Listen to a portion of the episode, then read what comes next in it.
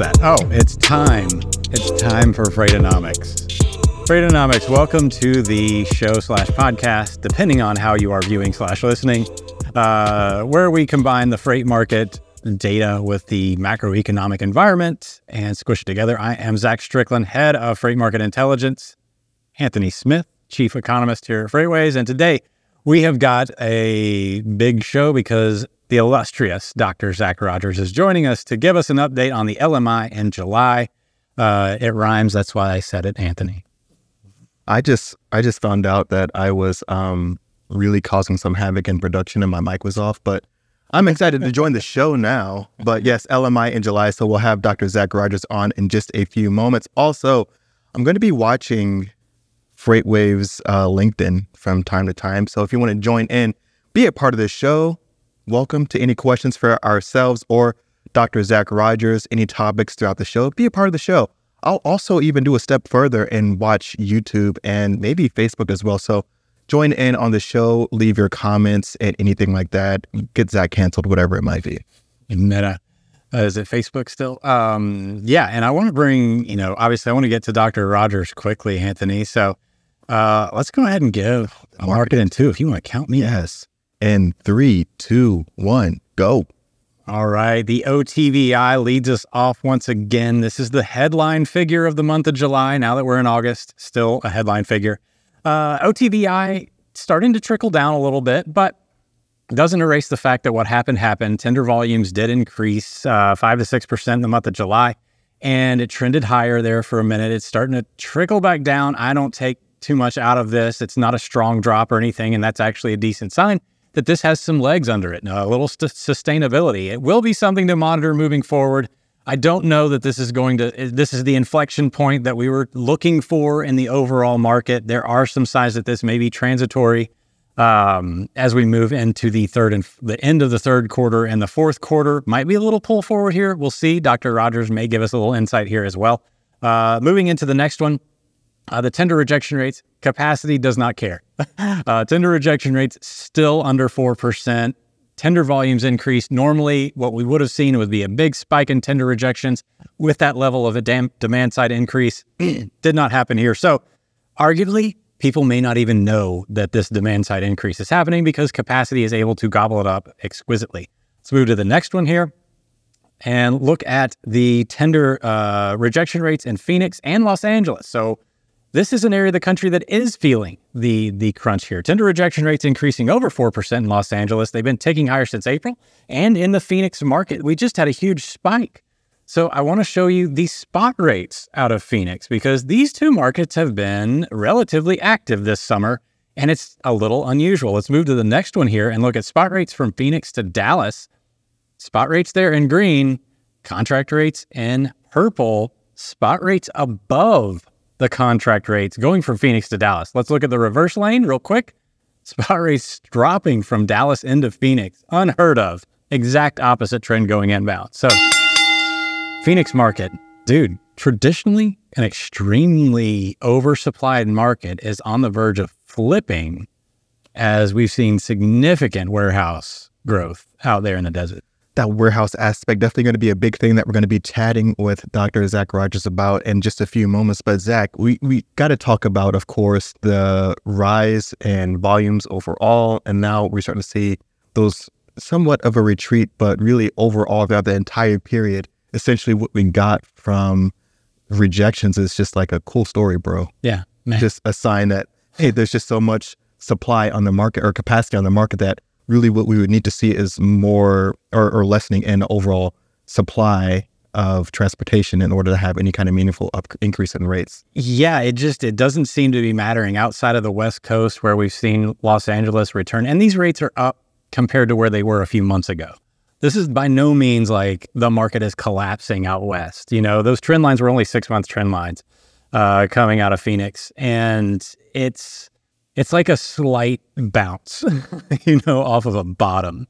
Uh, and it's happening there faster than other places of the country. The rest of the country still just kind of like, meh, volume's not really mattering. Uh, but the West Coast is is an intriguing uh, development, if you will. Yeah, big development. Also, a quick shout out to people on LinkedIn. Thanks for commenting so far. Luis, thank you so much. Uh, Martinez, Danielle and Krista, uh, shout out from Los Angeles, A F L. So thank you guys for tuning in. Appreciate the participation. Yeah. And I wanted to mention, uh, before we get to Doctor Rogers, uh, we had some earnings. C H. Robinson, C E O Bozeman, makes earnings call debut after tough Q two. I don't think there were any surprises here from the nation's largest brokerage. Uh, total revenues declined to three billion dollars in the second quarter, down from three point three billion dollars in the first. And of course, their shipment count was actually, their shipments per day were actually up from the North American uh, surface transportation uh, to fifteen percent. Uh, they were up fifteen percent. Uh, and that's meaning they're doing more, making less. Uh, and this is not unusual in this market. You're talking about getting a volume play. Tr- traditionally, C H. Robinson is a volume play, market share grab. Uh, they want to get a lot of activity going through their system. That's how they make their money. Um, and they're sacrificing margin uh, at the same time. And of course, a lot of those figures showed pretty, you know, you know, they're still making money. Yeah. So it's not, it's not the worst case scenario, but they are going sequentially lower. I think this tells us that, number one, the second quarter was kind of what we thought. Yeah. Was it great? The market's still in decline. And also an interesting time for, of course, uh, new leadership to be on board. Just like, all right, I am here, and uh, here's the situation. Well, you know, he can always, it's easy in these transi- transitional states. It's like, well, it was their fault. Yeah. You know, but at the same time, it's the market's fault, guy. I mean, this isn't, you know, yes, there may be some operational efficiencies. I know that the... The ownership wanted some new direction at this point, and I understand that, but um, it's too early to tell. This isn't obviously his doing. It's not his undoing. It's he's got a market that he's inherited. He's got a company that he's inherited that I I, it, I can't tell if there's any change or not. So knowing that, because I think, you know, it's spot on, especially whenever you're in a, a you know, there's a new role or something going on, you can always blame, hey, it was the last yeah. guy's fault. But now I think he's going to be on the clock. How long do you think until people start getting a little bit restless for results? I think it largely depends on what his con- like his com- competition does. Yeah. If they start outperforming him, then that's when we'll know. Yeah. Uh, and that, you know, it's obviously he's been there for a quarter. uh, so, I mean, that's, that's time will tell on that one. I don't think, I think he's got a pretty, I think he's got a year yeah. at least before we're going to start to see those comps make, make a difference. Right, right. That makes a lot of sense. And I mean, like you said, this is definitely a, a transitionary time and interesting market to kind of jump into. And also, Zach, do we do we bring in? Let's do it. Let's bring him on. I want to get to the I want to get to the meat uh, of the, of the show right here. Uh, Doctor Rogers, thank you once again for joining us. I know your your time with us was cut short last time, uh, unfortunately, and we didn't get to to finish it. So I want to I want to cram as much Doctor Rogers into this show as I can. I'm just kidding. I'm fine. Okay, so um, so L M I in July, we should have made shirts. Um, but but you know, Zach, what you're saying about the second half of July is absolutely what we saw uh, in the L M I this month. Uh, for those uh, uh, longtime listeners, they don't they don't need to uh, uh, you know for me to re-explain this. But if it's your first time, uh, the way the L M I works is we go out and we ask uh, a whole bunch of folks, transportation, warehousing, inventory metrics. Are they contracting? And if they're contracting, we'll see a number below fifty. Are they expanding? If they're expanding, we'll see a number above fifty. And we break these down in a bunch of different ways. And one of the things, it was actually the, the chart we put right up at the top of the report this month because I thought it was so interesting, is early versus late July. Uh, because, so essentially what we did is we broke down our respondents, the first to the, the seventeenth, uh, which... I chose because it's halfway and my mom's birthday, so I was seventeenth, and then eighteenth to the thirty-first. That was the other side. And um, and what we saw there uh, for transportation, I thought was was really telling. So transportation utilization and transportation prices both moved up by eleven and a half points in the second half of July. Now, they were both still contracting, okay? So uh, transportation utilization came in around uh, forty-eight point nine, about forty-nine. Transportation prices were at forty-two. So that's still contraction, but it's much lighter contraction than what we saw in uh, in the first half of July when they were both down in, in the thirties, which is really a, a fast rate of contraction. And and I think it's interesting. And, and, and the real reason I, I picked the seventeenth is because that's right around the time where it really started to look like, hey, uh, maybe yellow is in big, big mm-hmm. trouble and, and not going back from this. And so we saw a lot of folks kind of shifting, um, you know, uh, shifting tenders over to, to other alternatives. And I think we're finally right. starting to see equilibrium, not not not actual equilibrium yet, but a move towards equilibrium in the freight market. I mean, what we've been saying, uh, both us and, and you guys for the last year, and, and a year, by the way, is how long transportation prices have been contracting. Uh, they, the first contraction we saw is July twenty twenty-two. Now we're at July twenty twenty-three. They've been contracting for a year. And what we've been saying is, well, there needs to be a rebalancing uh, in the market. Until we see some capacity exit, we're not going to see prices come down. And capacity has been a little slower to exit, I think, than any of us anticipated. And in hindsight, it makes sense because so many people had giant cash reserves after just, you know, an awesome year. Uh, in in twenty late twenty twenty and and through most of twenty twenty-one, um, but now we are starting to see some movement. That doesn't mean that that prices are going up any everywhere other than Phoenix, which is now the warehouse capital of the West Coast. Um, but but but we are moving towards, I think, um, uh, some balance in the market, and it's really interesting. I I broke out a graph. Um, Uh, and for for for uh, my friends at, at at D C Velocity yesterday, and and and one of the things I I showed was late July, early July is the mirror image of March twenty twenty-two. So in March twenty twenty-two, we had a ninety-one in the first half of March, and then suddenly we dropped down to like a like a seventy-nine or something.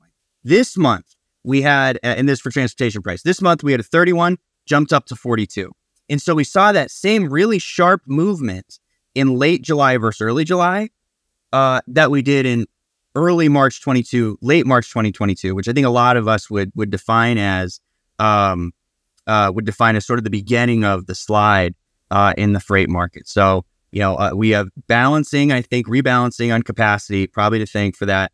Um, maybe Taylor Swift injecting five million dollars into the freight economy too. I don't know how big a deal that was. Um, but but both those things, I think, stay. Maybe it's not the inflection point, but it looks a lot like the inflection point did when we were going back the other way uh, seventeen months ago. And uh, Doctor Zac Rogers, one of the big things, of course, I was just mentioned there was, of course, all the warehousing activity going on in Arizona. Can you tell us about some of the aspects of inventory levels and what's going on with warehousing? Because this seems like a really interesting situation right now. It's really re- interesting. Um, you know, we're seeing such a split between our upstream and downstream firms. Uh, you know, if you just looked at the overall inventory number uh, for, for this month, it was forty-one, uh, I think forty-one point nine, which is actually the lowest number we've ever had. Uh, so that's the, the the fastest rate of contraction we've ever seen for inventory levels happened uh, this month. When you break that out, uh, you see that upstream firms, so this would be manufacturers, uh, wholesalers, were to thirty-seven. Downstream firms, so retailers, anybody who's consumer facing, was at a fifty-one and a half. And so we are seeing some things, uh, you know, growing. And mostly what we're seeing right now is like stuff for back to school, um, some sort of consumer-y stuff. Uh, and then, of course, there's a ton of uh, factory construction going on right now, which I, you know, I guess I think is is because of the the legislation that was passed last year. But Phoenix specifically is going to be more impacted by this downstream inventory levels uh, than they would upstream. And the reason for that is because a lot of the, you know, if you go around the, the three oh three loop where they're putting a ton of stuff in, a lot of it is e-commerce. And okay, we kind of ran out of space in the Inland Empire, so we're going to bring it into to Phoenix and, and ship out a bunch of e-commerce and things like that. And this sort of turned into a, a regional distribution hub for the West Coast. Um, so we have some inventory growth in part of uh, the economy, no growth in, in other parts. Was that due to, to warehousing? Well, we see the same uh, sort of uh, dynamics in warehousing um, where prices are much higher uh, downstream than they are uh, than they are upstream. And uh, what's funny, though, is uh, capacity is is still really big downstream. So we have this weird dynamic right now where we have capacity coming online in warehousing, which I thought at this point uh, that we would really kind of be stepping on the brakes with warehousing, but we're still building stuff all over the place and prices are still going up. And a lot of that is because the warehouses that are being built, a lot are for e-commerce. And so they're in expensive areas uh, of the world. And then also we just see a lot of construction uh, for manufacturing. And so we have all these semiconductor stuff going on and, and high capacity batteries, electric cars, and there's huge supply networks that come in underneath it. And so we're seeing a lot of high tech warehouses, a lot of uh, warehouses in expensive areas come online. And so we're really seeing resilience in the warehousing market that we certainly didn't see in transportation. And despite inventories being still pretty low, warehousing, even though it's softened, is still showing growth across all of our metrics.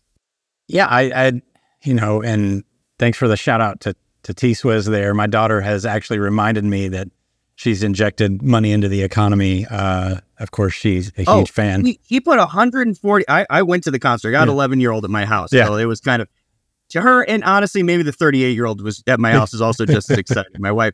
But but we went, she put one hundred forty million dollars in, into yep. Denver uh, a couple weeks ago. She may be the most successful economic policy of the Biden administration, I think, is Taylor Swift just going across the country.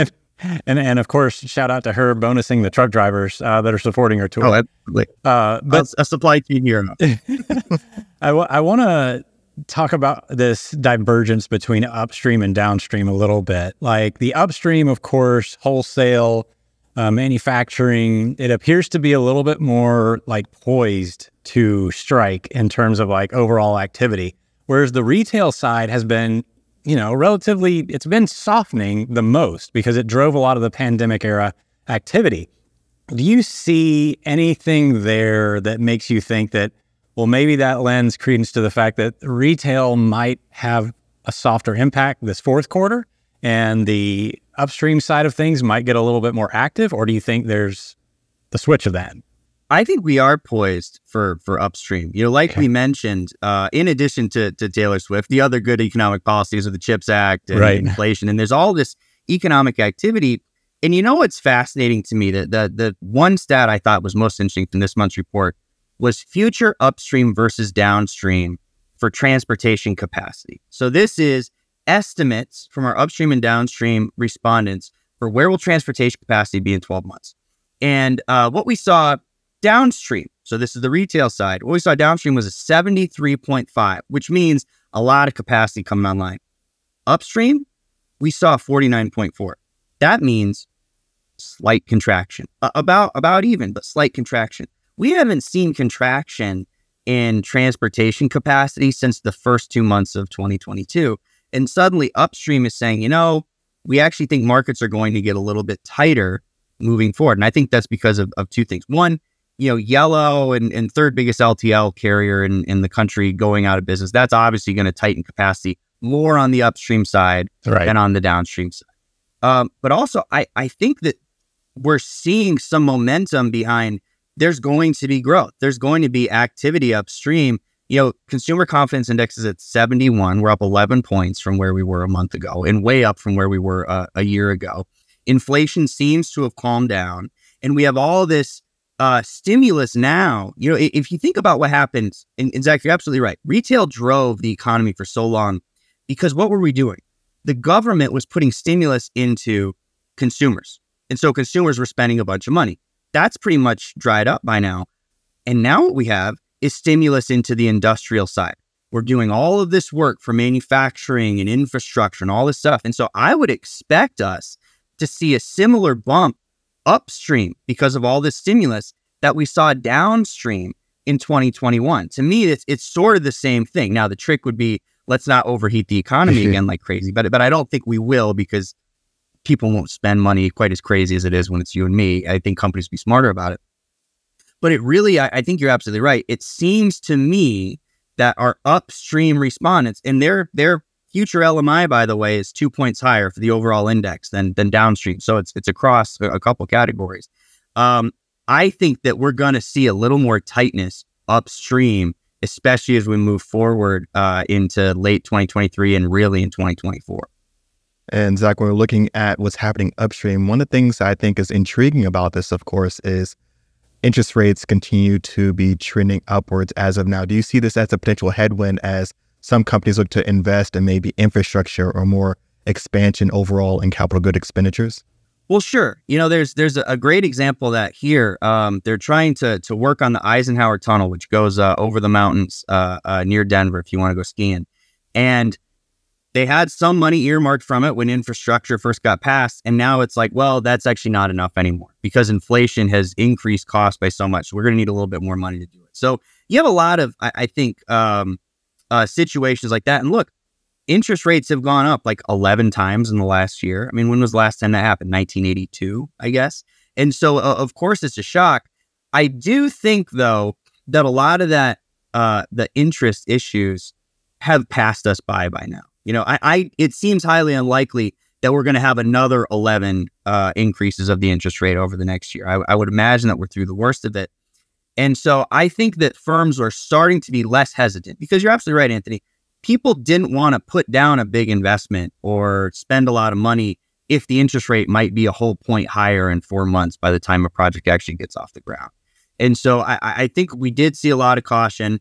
And of course, you know, we'll we'll see what happens with the Fed and if they they want to keep going with this or not. It seems like they're going to slow down.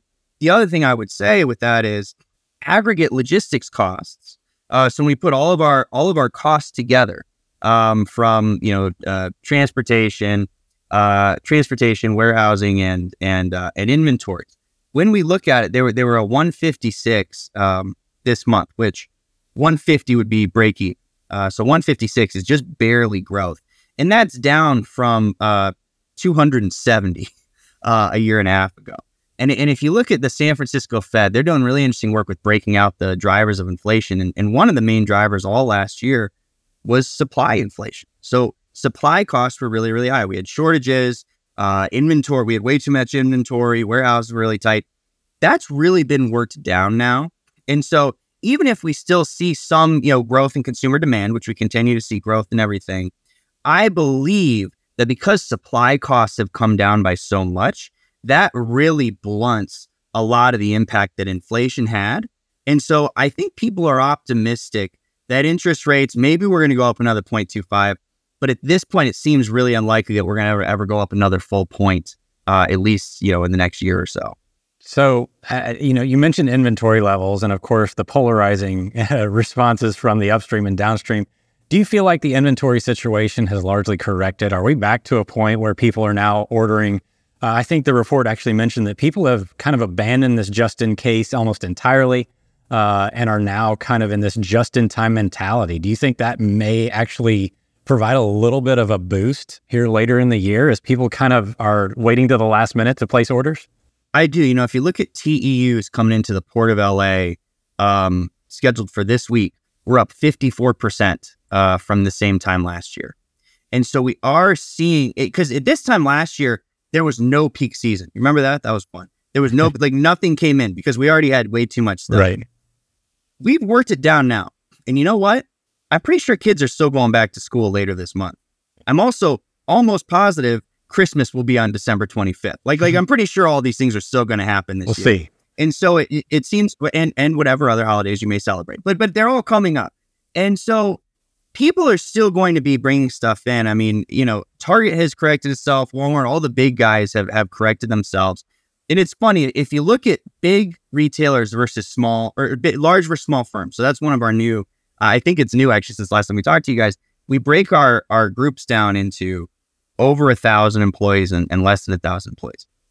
The over a thousand group inventory is right at forty-nine. So it's pretty much, yeah, we're, we're, we have inventory just sort of here, but we're being very, um, just in time with it, right? It, it's right at about fifty. And so if inventory is right at about fifty, it means some comes in, some goes, and we try to keep everything level. Now the small firms are at thirty-seven. And I think the small firms are being really cautious because of how badly they were burned uh, a holiday twenty twenty-one and then through so much of twenty twenty-two. And they may not be able to afford uh, to, to overestimate again. But I think that that firms are thinking, okay, we can go to J I T.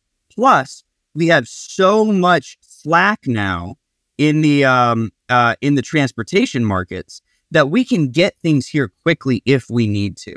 It's not going to be like September of twenty twenty-one when there's one hundred twelve ships off the coast of, of Long Beach. We can get things over here quickly if we need to. Plus, I I mean, it looks like it's going to be a big service uh, spender anyway in Q four, I think. Um, So uh, there certainly is revenge spending and revenge travel and all that stuff. We're not going to have inventories as high as we did in twenty twenty-one. There's no way we're doing that again for a couple of years. Um, but I do think that we will see uh, inventory start to build up because we have absolutely corrected at this point. We, you know, we swerved way in one direction when COVID happened, overcorrected the other way. I mean, it's like driving a car. You swerve to get out of the way of something, then you swerve too far back the other way. And now the, the, the swerves we're making are getting slower and slower. And pretty soon, I think we'll be going down the road nice and straight. Oh, man. Doctor, are we done Doctor already? Rogers, we're already done, and it's, we could have gone on for another hour or so, but thank you so much for joining us Drink today. Drink more water. Drink more water, and we'll see you all again next week.